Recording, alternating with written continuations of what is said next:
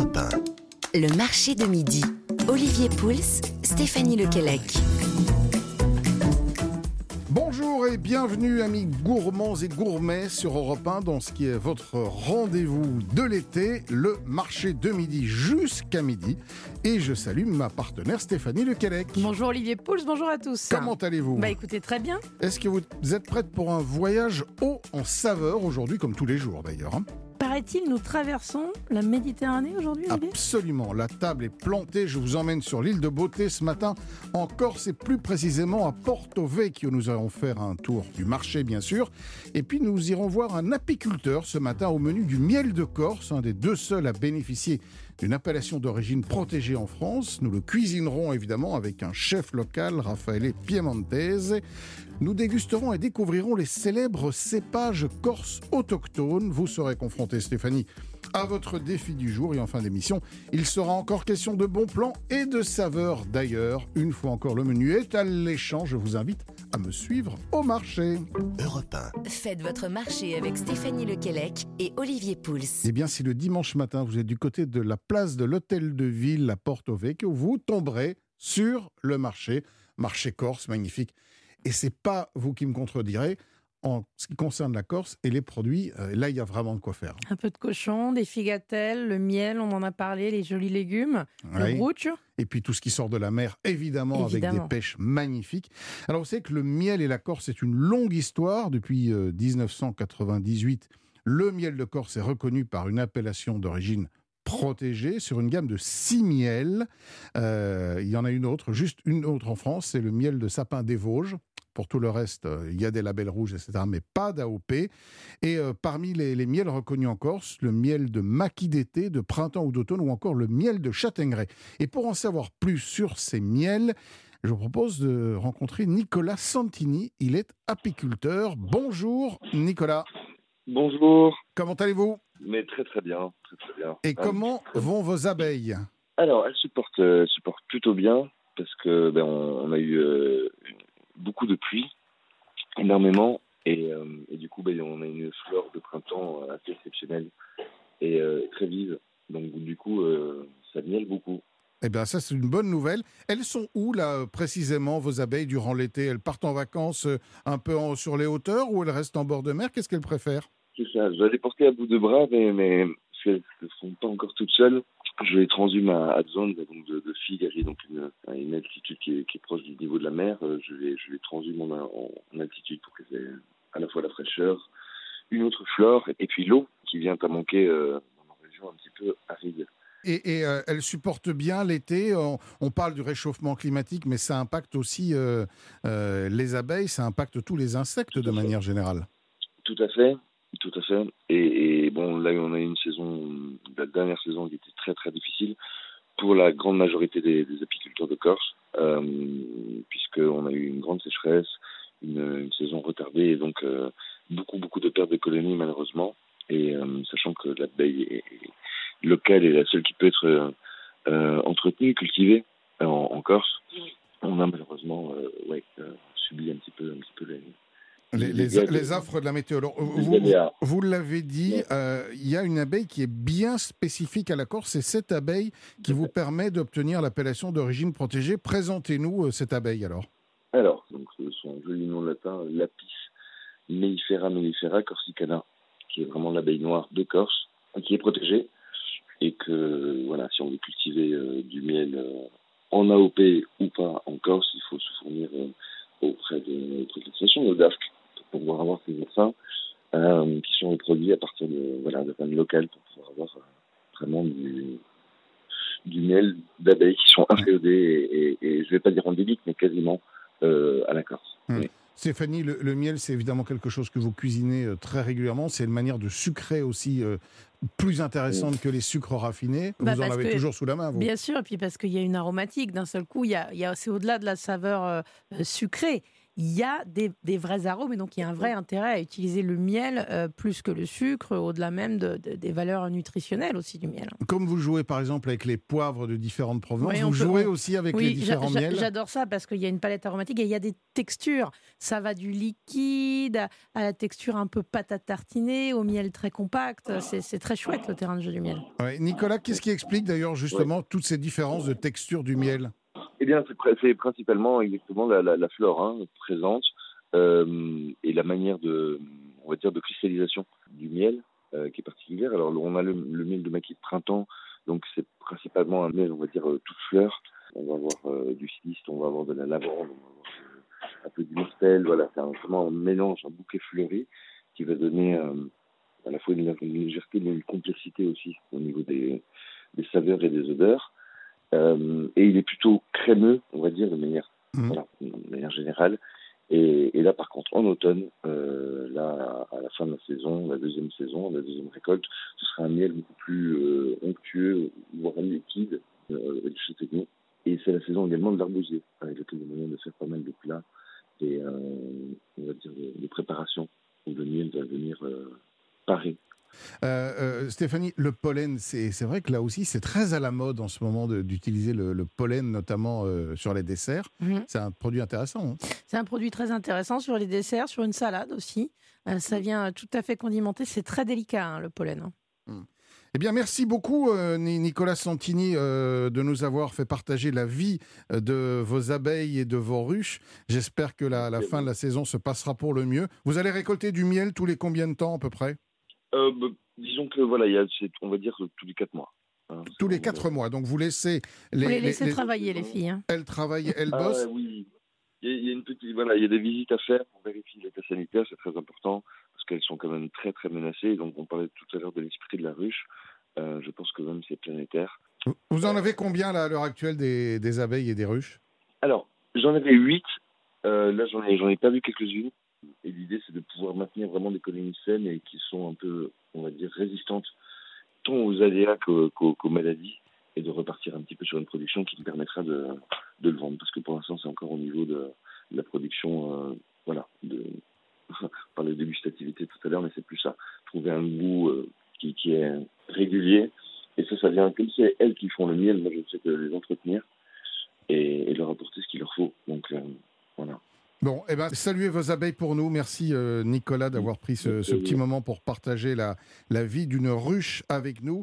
Si vous aimez le miel, eh bien, euh, ça tombe bien parce que nous allons encore en parler ce matin euh, dans le marché de midi sur Europe 1. Le temps de rassembler mes abeilles et nous partons le cuisiner, ce délicieux miel corse du côté de Porto Vecchio. Et puis peut-être que tout à l'heure vous en cuisinerez aussi, euh, Stéphanie. Un petit peu, un petit peu. Je vais travailler un peu, Olivier. Vous inquiétez pas. Eh ben, je suis pas inquiet du tout. Restez avec nous, les amis, sur Europe 1. Nous sommes ensemble jusqu'à midi. C'est le marché de midi.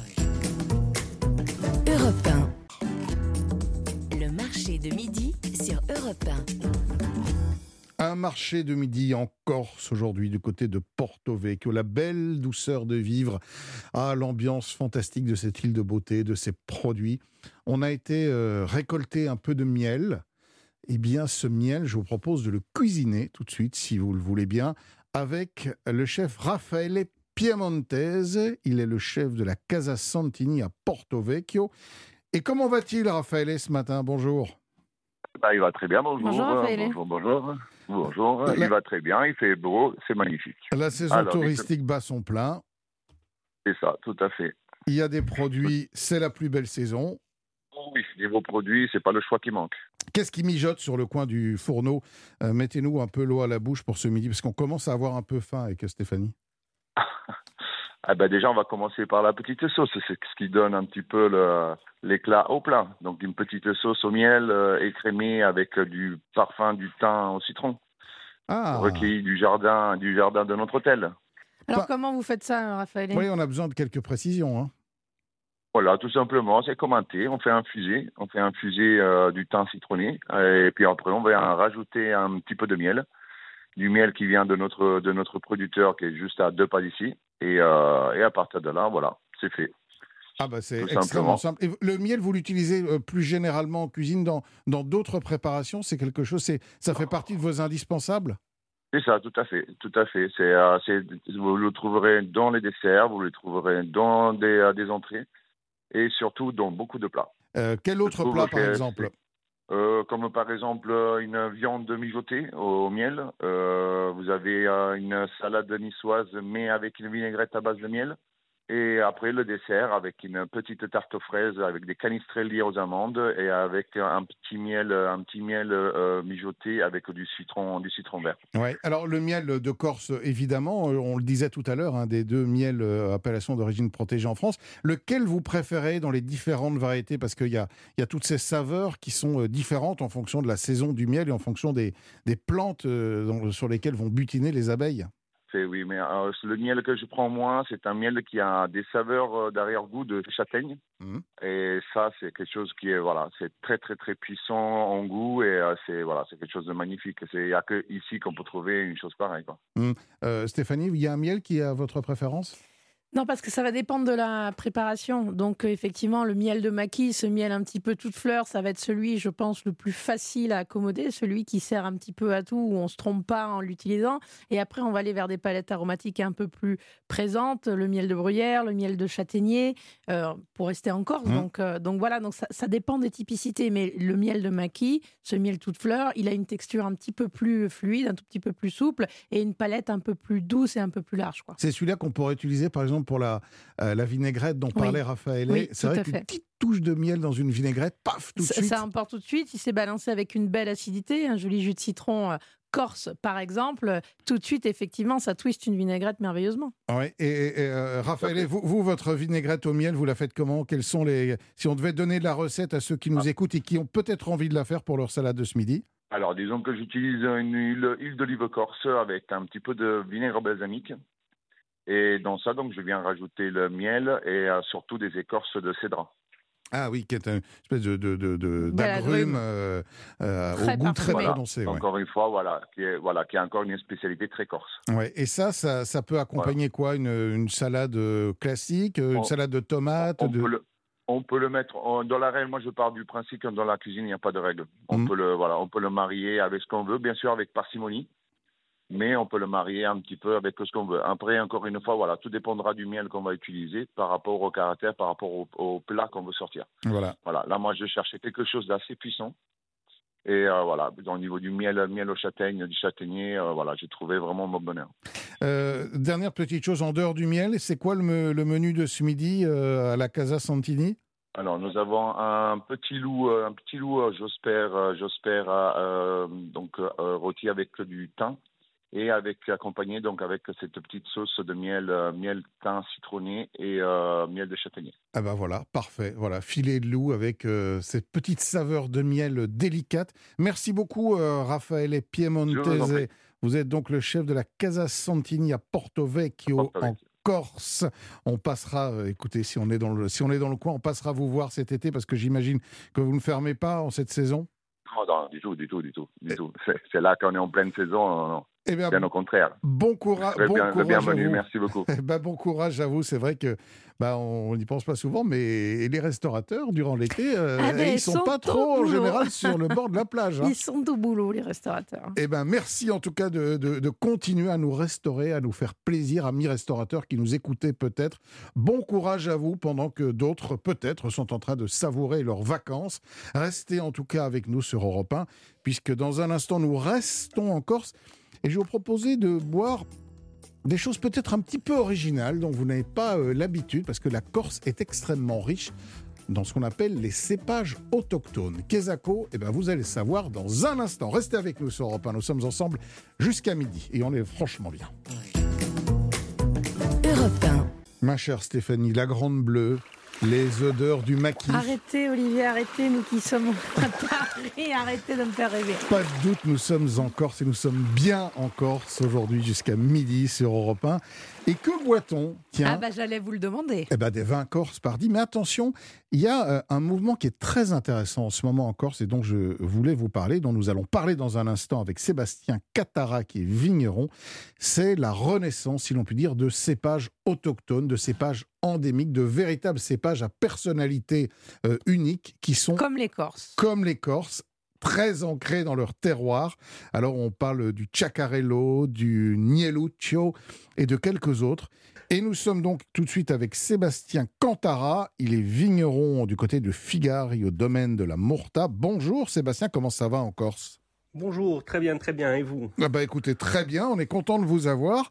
Et puis je suis surtout content de parler avec vous justement de, de ces cépages qu'on ne connaît pas forcément ici sur le continent et dans les grandes régions classiques françaises où on sait très bien que, bon, il y a évidemment des cépages en fonction des régions. Il y a des cépages qui sont internationaux, très connus. On pense au Cabernet Sauvignon, on pense au Chardonnay, euh, euh, on pense au Merlot, euh, au Cabernet Franc, etc. Mais vous avez une spécificité encore, ce qui est en train de monter et de renaître, c'est la défense de tous ces cépages qu'on appelle autochtones. Oui, voilà, exactement. Grâce à un très très beau travail du centre de recherche, le CRVI, euh, qui ils sont en train de remettre au goût du jour tous les vieux cépages euh, qui avaient quasiment disparu, euh, car la vigne en Corse est là depuis, imaginez bien, l'époque des Romains.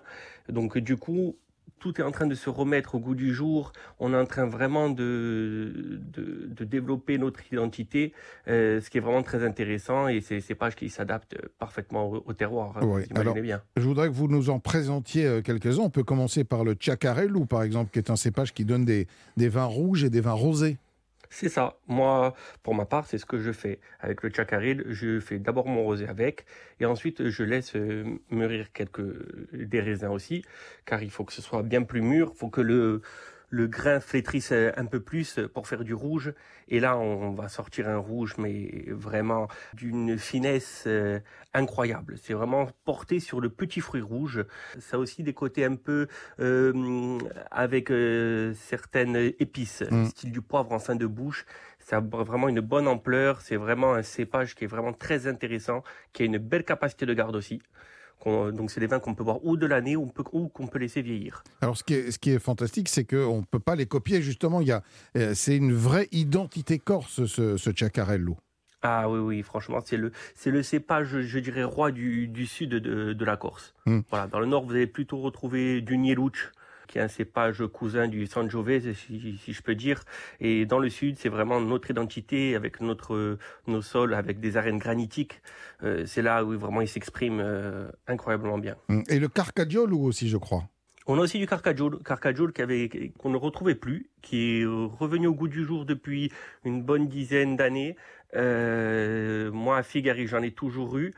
Euh, dans le sens, je dis ça parce qu'on a toujours eu des vignes dans la famille. Euh, je trouvais des vieilles étiquettes qui datent de 1890.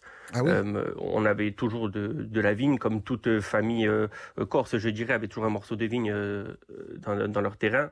Et si vous voulez, mon grand-père et mon père ont cultivé la vigne et, et ont gardé ces vieux cépages parce qu'ils avaient un autre travail à côté.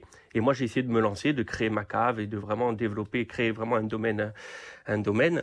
Et du coup, j'ai eu la chance de, j'ai la chance de cultiver encore des, vignes qui datent des années 60, que mon grand-père avait planté. Et du coup, comme il avait planté à, l'ancienne, euh, si vous voulez, il avait sur donc sur deux hectares et demi, j'ai une quinzaine de cépages mélangés. Euh, donc du coup, quand je récolte, je récolte tout en même temps. Et du, coup, c'est, vraiment une typicité incroyable, quoi. Et là-dedans, il y a du carcajol. Du coup, j'en ai, j'en ai planté aussi un hectare entier que de carcajol. Ça donne vraiment des vins euh, assez puissants, bien sûr le fruit noir, euh, avec quelques notes animales. Ça, c'est le, ça peut être aussi un bon assemblage avec le chacaril. Ça va bien se compléter aussi. C'est vraiment intéressant. Ça vous inspire, ça, Stéphanie, hein, cette défense d'abord de, de ces anciens cépages qui avaient disparu. Alors certains au moment du phylloxéra, d'autres abandonnés parce que pas assez productifs. Euh, on retrouve trouve le goût d'une authenticité. Oui, parce que ça sert, euh, ça sert un terroir et ça sert euh, une identité. L'identité corse, elle est, elle est, forte dans sa gastronomie, elle est forte dans, son terroir et elle est forte dans ses vins. Et ça, c'est appréciable d'aller chercher un terroir et une identité très forte des vins corses. Euh, et puis sur des jolis accords, puisqu'on le citait là, dans ce dernier rouge un peu animal, on imagine tout de suite à l'automne, à la saison de la chasse en Corse, un joli civet de sanglier, par exemple. Oui, Sébastien, parmi les, les grands accords entre les mets et les vins corses, qu'est-ce que vous aimez particulièrement? Alors, moi, si je devrais vous parler de, euh, des accords que je peux proposer avec, euh, avec mes vins dans mon domaine, je suis un petit domaine hein, de 10 hectares. Euh, je fais sept cuvées différentes. Donc j'ai deux blancs. Mmh. Là, avec les blancs, il y, en a deux, il y a deux façons de. Moi, je fais deux façons. Il y en a un, c'est Cuvinox, c'est du 100% vermentine. Ça va être très vif, très frais. Là, on va partir sur des fruits de mer. Vous voyez ce que je veux dire? Vous arrivez, vous commencez avec ça, fruits de mer. Les fromages corses aussi. Les fromages cortes. Alors là, j'ai un autre blanc ah. qui va être élevé. Donc c'est toujours le vermentine mmh. qui va être élevé. C'est les mêmes jus, c'est la même récolte. C'est vraiment qu'un travail d'élevage qui va être différent et ça va donner un vin complètement différent. Il va être dans, une barrique sur lequel on va faire un bâtonnage sur lit et là il va être beaucoup plus gras, beaucoup plus de longueur. Et ça avec un fromage, on peut aller là-dessus. C'est mmh. très intéressant parce que c'est vraiment un, blanc qui est vraiment très, euh, très structuré et c'est intéressant sur les blancs. Les gens n'y pensent pas souvent et là c'est très surprenant. Et après il y a les rouges aussi où on peut aller sur le fromage. Les rouges, ça reste quelque chose de classique et, valeur sûre pour les fromages. Mais après, si vous voulez, comme le chacaride, on parlait, euh, ça, ça va être plutôt viande rose. Euh, vous allumez un barbecue, l'été, là, vous prenez un chacaril sorti de cave, légèrement frais, pas trop, et là, vous vous, régalez, vous prenez des petites côtes de veau, hmm. En plus, dans la région justement, des, éleveurs bovins. Euh, il y, a le fameux veau tigré en Corse, qui est là aussi une grande spécialité de l'île. Il y a aussi le veau tigri, voilà, que, cultive M. Abatouch. Euh, et du coup, c'est vrai que c'est des veaux avec, un caractère, euh, une viande, un goût euh, extraordinaire. Et c'est vrai que le chacaride avec le, le veau tigri, c'est l'accord ultime, je dirais. Ah bah, je suis tout à fait d'accord. Moi, vous savez, j'ai cette vision du veau tigré entier en mm. train de rôtir comme ça, euh, qu'on vient caresser avec les herbes du maquis corse et une très bonne huile d'olive, et longtemps, longtemps, comme ça. Merveilleux. Quand la viande est confite, fondante. Complètement confite, complètement dorée. Et un chacarello servi légèrement frais pour euh, contrer la température ambiante. On est au paradis. Merci beaucoup euh, Sébastien Cantar, vigneron au domaine de la Mourta, donc 10 hectares à peine, un travail remarquable que, que, vous continuez à faire et on vous félicite pour ça, la défense de ces euh, vieux cépages autochtones corses. On a eh ben, vous nous avez vraiment donné envie de les déguster. Eh bien, merci bien. N'hésitez pas à passer. J'ai fait ma, nouvelle cave et j'ai fait un accueil public euh, route de l'aéroport à Figueres. Je suis sur l'axe principal. Quand vous passez, n'hésitez pas à venir et ça me ferait plaisir de vous recevoir. Eh bien, merci. On ne manquera pas si on est dans le coin. Et puis vous, les amis, peut-être passez-vous euh, quelques jours de vacances en Corse. Ben, n'hésitez pas à aller voir notre ami Sébastien qui vous fera déguster ces vins euh, magnifiques. Voilà, bah, Stéphanie, dans un instant, c'est à vous de jouer. Hein. C'est pas tout de déguster les vins corses, mais il va falloir se mettre au petit défi du jour. Vous le connaissez maintenant. Je repars en cuisine, Olivier. Le vite fait, très très très bien fait. Alors je ne sais pas ce qui vous, vous inspire. Au fur et à mesure de, de, cette saison, vous rajoutez des traits. Hein. Bah, euh, je ne sais pas si on va arriver jusqu'à fin août. Hein. Parce que jusqu'à présent, c'est très très très très bon ce que vous nous avez proposé. Donc les amis, euh, bah, écoutez, il va être l'heure peut-être de prendre quelques notes parce que Stéphanie va nous livrer sa recette du jour. Euh, juste le temps bah, d'un petit break pour qu'elle rassemble ses couteaux et on passe en cuisine avec elle. Vous êtes sur Europe 1, c'est le marché de midi jusqu'à midi. Et on est ensemble ben voilà, pour savourer la Corse. Europe 1.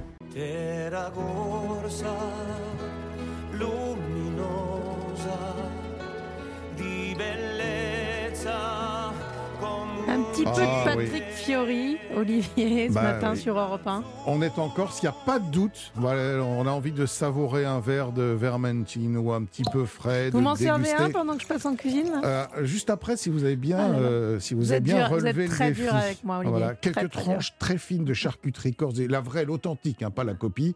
On se méfie quand même un peu. Et euh, pas de saucisson d'âne. Je vous rappelle que c'est une légende, ça n'existe pas. Les Corses ne mangent pas leurs ânes.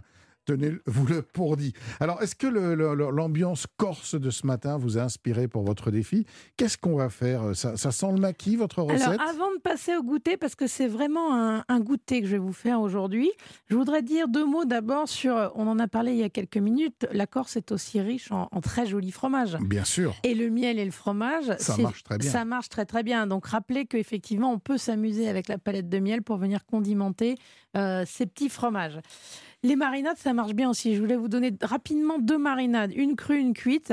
Donc, on a parlé tout à l'heure, un petit miel de maquis, par exemple, mais de mm. printemps, de petites fleurs comme ça en, début d'aventure, très délicat, léger, jus de citron jaune, zeste de citron jaune, Corse évidemment, euh, un petit peu de népita, vous savez, cette herbe légèrement mentholée, typiquement corse qu'on trouve dans le maquis. On va la ramasser, on peut même la, la faire, la suspendre en joli bouquet et la faire sécher, un petit peu comme l'origan. Si on n'en a pas chez soi, si on n'a pas de maquis à portée de main, on peut prendre on prend, un peu de... On prend un petit peu de menthe fraîche. peu de menthe Mais voilà, quand on, quand on a la chance d'être en Corse, on va chercher de la népita, une très bonne huile d'olive. Et alors là, c'est une belle marinade instantanée sur un poisson on- ou sur un, un- un beau gamberoni. Vous savez, cette petite crevette aussi qu'on trouve sur tout le pourtour méditerranéen, accru comme ça. Voilà, ça vous fait l'entrée. Ah bah c'est simple. hein. Une petite marinade cuite, toujours dans le même esprit, mais là, peut-être un travers de cochon corse. Ah, Ou une poitrine de veau, comme on l'a dit tout à l'heure. Ou un ribs de bœuf, pourquoi pas. En une tout cas, viande un peu une grasse. viande un petit peu grasse avec des petits os qui va d'abord mariner puis euh, confire comme ça sur le barbecue. Donc toujours le miel, maquis un peu plus puissant. Là, on peut aller chercher des maquis d'automne, de l'ail râpé, du gingembre frais râpé, de l'huile d'olive, de la fleur de sel, un très bon poivre qu'on peut un peu griller au four comme ça pour aller chercher des notes torréfiées. Puis alors là, l'origan corse ou un joli thym sauvage. On marine la viande. Alors là, on peut le faire la veille. hein. Il vaut même mieux le faire la vaut Parce qu'en mieux fait, ce qu'il faut savoir, c'est qu'une marinade, elle pénètre très, très, un très lentement. millimètre par heure. Donc, Mm. si vous avez quelque chose qui est épais de 2 cm, il vous faut une vingtaine d'heures. hein. Oui. Donc, on y va la veille au frigo. Voilà. Et après, une bonne braise sur le barbecue. Et là, ça peut rester longtemps. hein. Et, et- et l'astuce aussi, quand on, on- on a tartiné notre morceau de viande de cette marinade, c'est de la, de la rouler dans, Dans un très- papier dans- film dans un très papier serré. film très, Très, serré, très ouais. serré pour effectivement que ça pénètre bien les chairs. Et éviter l'oxydation. Éviter l'oxydation euh, de la viande. Bon, alors maintenant que je vous ai dit tout ça, euh, on fait un petit cake euh, moelleux à la châtaigne pour Oh. goûter? Si c'est cadeau, on va pas se gêner, évidemment. On allume le four à 180 degrés, 150 grammes de farine de châtaigne, un petit sachet de levure chimique, vous savez, euh, comme on connaît, une petite pincée de fleur de sel. J'aime bien les grains de fleur de sel Dans les desserts, Dans ça les desserts, ça vient. peps. rehaussé un petit peu comme ça. On fait un puits et là, on va mélanger à côté euh, dans un saladier, dans un petit saladier, 60 grammes de beurre fondu, 3 œufs et 100 grammes de miel, de châtaigneraie, évidemment, corse. Et ensuite, 150 grammes de crème fraîche, une belle crème fraîche euh, fermière épaisse. On mélange tout ça, on met dans le puits et gentiment, on vient mélanger euh, la farine à toute cette préparation. On homogénéise bien. Un tout petit peu de beurre dans le fond du moule. Je termine avec un petit filet d'huile d'olive, ce gâteau. J'aime bien l'huile d'olive dans les gâteaux. Vous mettez l'équivalent d'une cuillère à soupe dans Ça la parfume préparation. aussi. hein. Ça parfume aussi. Tout ça part au four 35, 40 minutes, 180 degrés. Et puis on mange ça encore tiède du bout des doigts euh, en sortie de four quand on sort de la baignade vers 17h tout à l'heure, par exemple. C'est aérien, c'est léger. Ouais, euh, et puis surtout, on a ces arômes de Corse. Alors évidemment, on peut s'amuser à râper là encore un petit zeste d'agrumes, mais moi j'aime bien le garder comme ça parce que j'aime cette saveur du miel et de la châtaigne très typique. Et c'est vrai que le miel, c'est vraiment un, un indispensable de la cuisine. On le, on le disait tout à l'heure, que ce soit pour des recettes salées, que ce soit pour des recettes euh, sucrées, ayez toujours un pot de miel à portée de la main.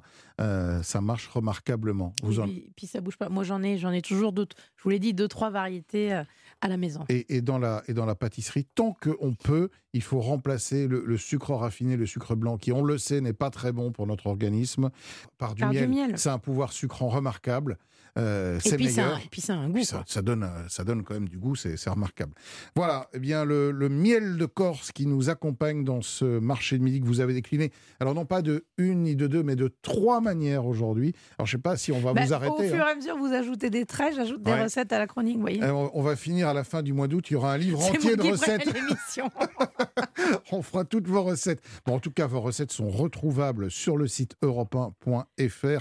Si vous avez oublié de, la noter ou si vous n'avez pas eu le temps, les amis, eh rendez-vous sur le site. Vous pourrez aussi retrouver euh, évidemment toutes les adresses et tous les bons plans qu'on vous donne. Euh, Stéphanie, en parlant de bons plans, ça vous dit de rester en Corse et de découvrir quelques petites idées gourmandes? Bah, Le, le souci, c'est ça, que je sais que je vais pas avoir trop envie de rentrer. Vous voyez, je suis tellement bien, moi, en Corse. Mais ça m'a donné une envie de partir là-bas. Terrible. C'est- C'est c'est- Terrible. c'est terrible. Alors, si vous êtes en vacances, les amis, ben, profitez-en. Puis pour ceux qui travaillent comme nous, bon courage. Mais tout de suite, on reste du côté de Porto Vecchio avec euh, quelques bons plans dans notre besace. Le marché de midi sur Europe 1. Et lorsqu'on parle de bons plans du côté de Porto Vecchio, on appelle Sacha Santini. Bonjour, Sacha. Bonjour, Sacha. Bonjour. Alors, vous êtes journaliste indépendant, vous êtes originaire de Porto Vecchio. Et euh, j'espère que vous avez la gourmandise en vous. Ah ben oui, ça encore, je suis tombé dedans euh, il y a 5-6 ans quand j'ai dû euh, aider euh, en cuisine et ça m'a jamais quitté finalement. Ah, vous avez fait un petit, un petit passage en cuisine. Oui, absolument. Ben, j'étais, euh, on a notre, euh, notre hôtel euh, familial à Porto Vecchio, le Casa Santigne, et j'ai été, j'ai été un peu forcé au début, faute de main d'œuvre, de suivre en cuisine. Et finalement, ça m'a pas quitté. J'ai même poursuivi d'ailleurs à côté de mes études de journalisme à travailler, à faire quelques extraits en cuisine à Paris, dans le 16e arrondissement. Et voilà, ça m'a. Il y a moins de maquis. Hein. Il y a moins de maquis dans le 16e arrondissement. Il y en a un peu dans le Val de Boulogne et Bois de Vincennes, mais c'est tout. Oui, alors bah, vous parlez du, du, Casa Santini. On y était tout à l'heure avec le chef Raffaele Piemontese, que vous devez donc forcément bien connaître. Alors, vous, vos bons plans du côté de, de Porto Vecchio, vos bons plans gourmands, qu'est-ce que c'est? Ben, ça dépend en fait de ce que vous cherchez. On a la chance à Porto Vecchio d'avoir euh, quand même une assez grande diversité de, de restaurants. Euh, sur Porto Vecchio même, on va avoir euh, toujours tout le long euh, du port d'excellents restaurants, même en vieille Pas trop attrape touriste entre nous, hein, franchement. Eh bien alors pour ça, c'est un peu, malheureusement, c'est un peu compliqué parce que les bonnes adresses, comme vous le savez, elles se bradent assez eh facilement. Et, mais pour ça, on peut toujours partir dans certains petits coins aux alentours de Porto Vecchio à 10-15 minutes. Alors lesquels? Lesquels, par exemple? Vous avez par exemple le relais de, de mon ami Jacques-Antoine Pandolf, qui, qui, pareil est une adresse euh, familiale très connue, euh, très réputée auprès des, des locaux. Euh, on va avoir le, le refuge aussi euh, de, de, la famille Monde qui, à Cartalavone, qui est un peu plus haut dans les montagnes, mais toujours des, des, des, adresses incontournables et, et de qualité sûre et certain. Bien mmh. sûr. Si on cherche des produits, où peut-on aller? Est-ce qu'on peut aller justement pousser la porte de quelques producteurs, peut-être un peu éloignés d'ailleurs, un peu, un peu planqués Il y a tout simplement le marché des producteurs. Ça, c'est sur la route de Bastia. C'est là où vont se réunir euh, la plupart des, producteurs locaux. Euh, c'est là où on va avoir euh, des agriculteurs, des jeunes agriculteurs comme la ferme de Valicella, des, des des frères Marchés, qui, travaillent euh, de manière euh, très respectable, qui font un super produit, euh, Brocho en saison qui, qui, qui, est en train de se terminer, mais sinon toute l'année qui font des, des super produits.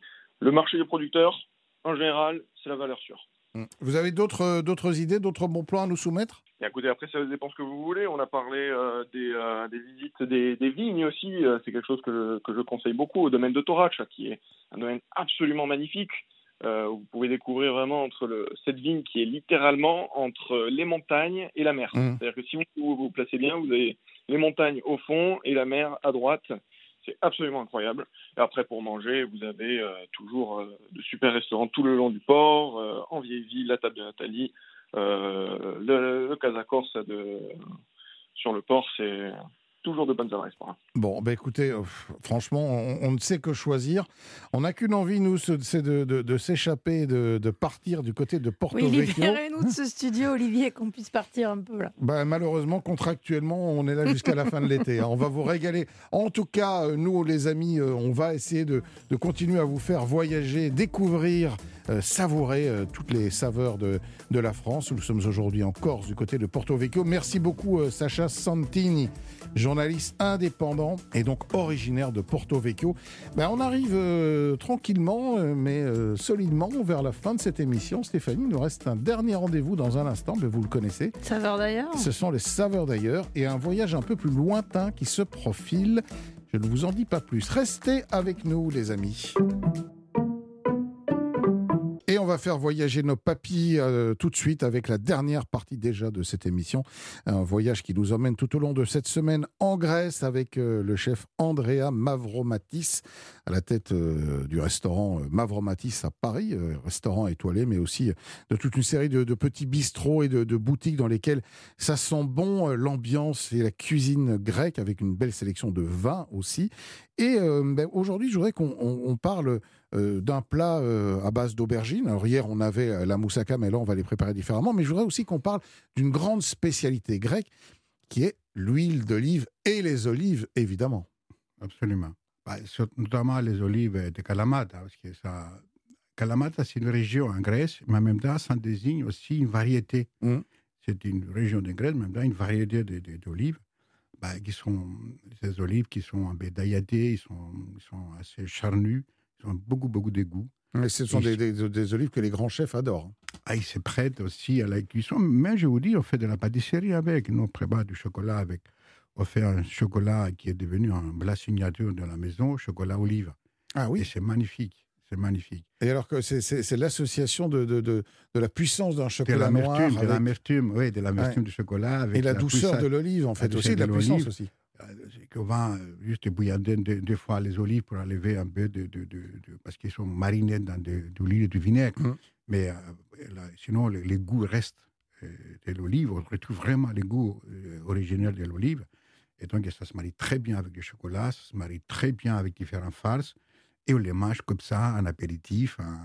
Mais, l'huile d'olive peut servir aussi dans de nombreux desserts. Sur, sur une mousse au chocolat, un petit, filet d'huile d'olive, ça marche extrêmement ah bien. Oui, oui.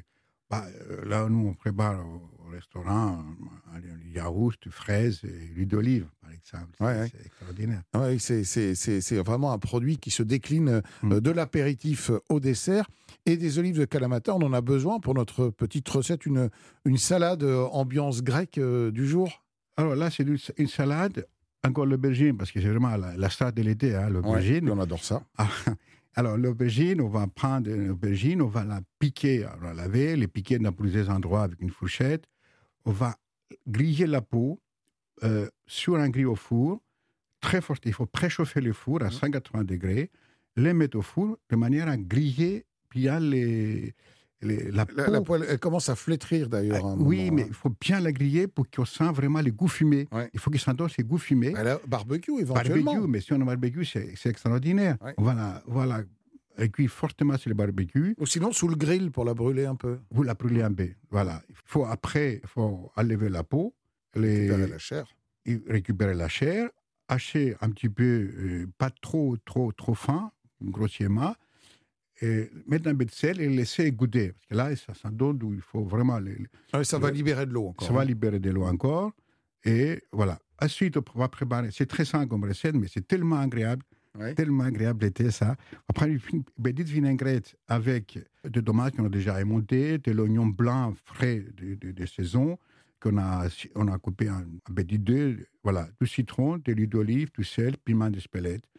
Et on va napper on va bien notre aubergine avec cette vinaigrette-là. Mais ce qui est important, qu'on va préparer un petit peu avant, c'est la fête, ça se prépare. Là, il y a la fête. Mais la fête, elle est très différente là parce qu'on va le couper en morceaux, on va le mettre au four, on va mmh. la sécher, griller au four. D'accord. On va la griller au four avec un filet d'huile d'olive. Une fois qu'on a fait ça, on va la laisser refroidir. Et elle aura pris un petit goût là aussi. Il a pris un, petit goût, mais il a pris une concentration de goût, de mmh. saveur encore très différent. On dirait, euh, ça descend plus euh, proche d'un parmesan, mais ah non, mais ça c'est incroyable. Après, on va les casser comme des, gros grains de, de, riz, on va les mettre dessus. On les frite ah, Pratiquement, oui. Et là, les, les goûts d'olive, les citrons, la feta, grillés, refroidis. Et là, si vous, essayez à la maison, vous ah allez bah, voir. je, je, vais essayer, je prends vous, aurez, vous aurez un autre produit. Et fantastique. Et, les olives de Kalamata. Et les olives de Kalamata. On va les couper en copeaux, on va les mettre dessus. On va mettre du persil, persil haché, et voilà, les, tous les jouets, et, l'entrée est prête. Ouais, ben, j'ai bien noté parce que l'idée de, cette feta euh, grillée avec une texture différente. Grillée refroidie, hein, ça c'est important. Après, vous laissez aller libre, hein, vous laissez aller libre une, deux heures, en plus, ça ne bouge plus après. Hein, c'est noté. Ben, merci, euh, merci beaucoup, euh, Andrea. On retrouve toutes les saveurs de la Grèce dans les boutiques d'Andrea, les boutiques Mavromatis à Paris, mais aussi à Strasbourg, à Nice. Strasbourg, à Nice, 8000 et, euh, et à Marseille. Ben, merci en tout cas d'avoir partagé cette astucieuse recette d'aubergines fumées, de feta grillée. On a envie de voyage, on a envie de passer à table. Eh bien, ça tombe bien parce que moi, je vais laisser ma place aux infos euh, dans un instant. On va pouvoir aller euh, déguster ensemble quelques spécialités grecques, Andrea. Merci à toute l'équipe qui m'a aidé à, à, préparer cette émission et à la réaliser. Merci Corinne Reich et Estelle Gass. Toutes les recettes sont euh, disponibles sur le site europe Si vous avez raté un morceau de l'émission, vous pouvez la réécouter en podcast. Et eh bien, moi, je vous dis à demain. Bon appétit, bon marché et bonne cuisine à tous. Demain, avec Stéphanie, évidemment, une nouvelle destination.